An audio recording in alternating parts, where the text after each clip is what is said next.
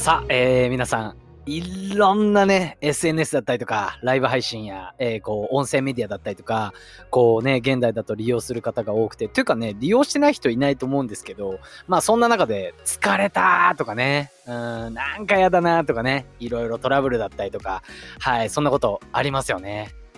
って思っててもなんですよね。って思ってても、なぜかわからないんですけど、開いちゃうんですよね、ついね。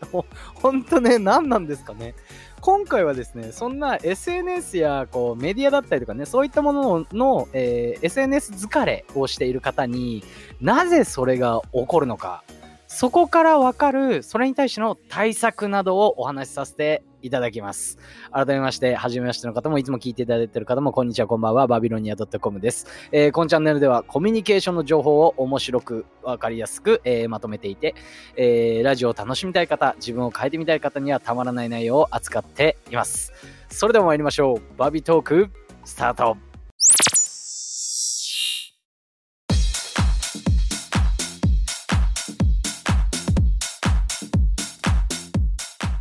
さあ、えー、早速本題に入ります。なぜメディア疲れが、えー、SNS 疲れが、SNS 疲れが起こるかというと、要因は複数あります。えー、合わせて3点ですね、えー、言わせていただきます。もう早速3点、えー、いっちゃいます。1、えー、他人と比較して劣等感を感じている。2、いいねなどの数字を気にしすぎている。3、えー、SNS やメディアを長時間利用している。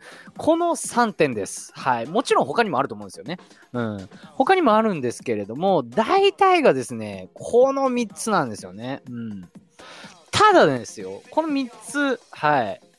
ちょっと待ってください。これね、冷静に考えると、他人と比較するって、まずね、1の、1の他人と比較してしまう。これね、会社や学校でもね、例えば人気者の人だったりとか、成績の人と比較したことありますよね。続いて2、いいねの数字ってやつですよね。これ、褒められるっていうことがいいねだったとしたら、日常でもありますよね。これ気にしすぎること。私あんま褒められてないなとかね。うん。で、これ3。えー、長時間の利用については何かこう毎日ね、行っていること、熱中していることがあったら、そもそもいろいろ見えてくるものってもあもありますし、壁的なものにね、ぶつかるってこともありますよね。これ要するに、これって、SNS やメディアに限ったことじゃないんですよ。うん。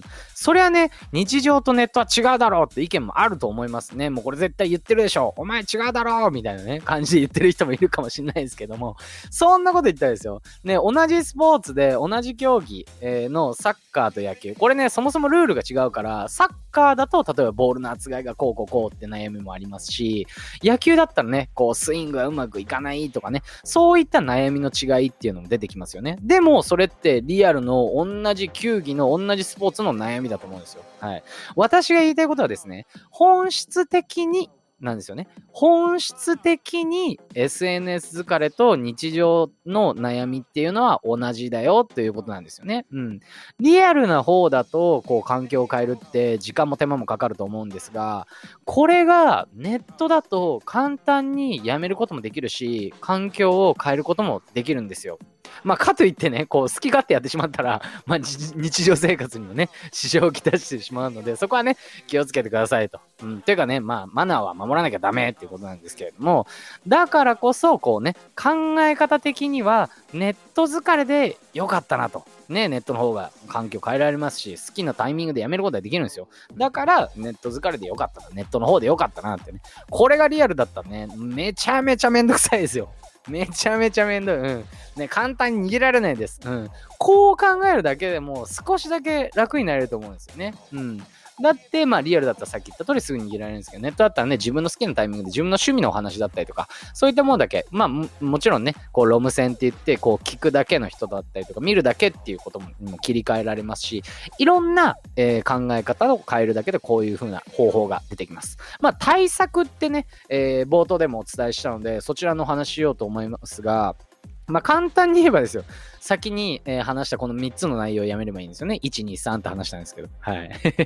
ね。まあ、なんですけど、えー、だがしかしと。えー、それが簡単にできたら苦労しないだろうがいっていう話だと思うんですよね。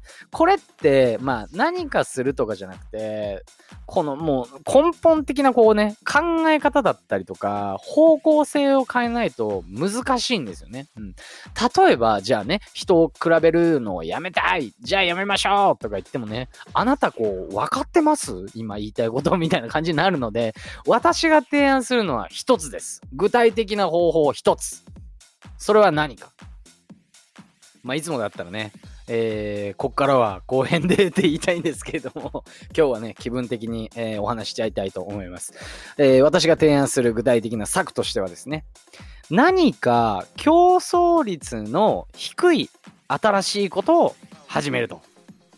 いったことを提案させていただきます。これね、なんでかっていうと、そもそも SNS 疲れが起きたからといってね、どこにでも、どこでも言ってるじゃないですか。SNS 疲れとかね、いろんな、もう調べたら、もうやめたきゃやめればいいんだよ、みたいな。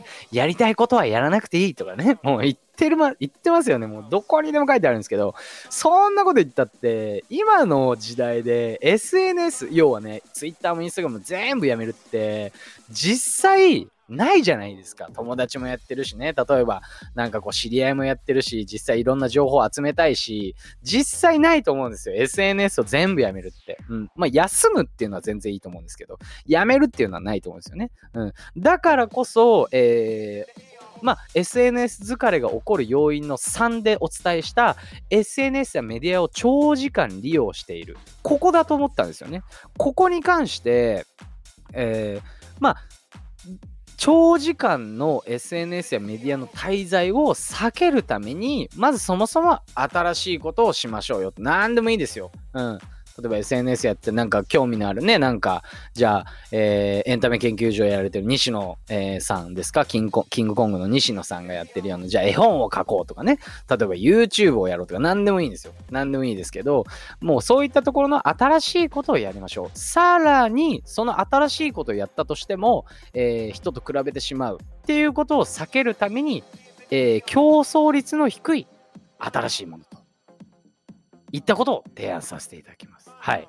まあそういった形で、まあ新しい競争率の低いものを始めようということなんで、まあ要は完全に解消するだったりとか、SNS をやめるっていうことは現実的ではないと思ったので、今回お話をさせていただきました。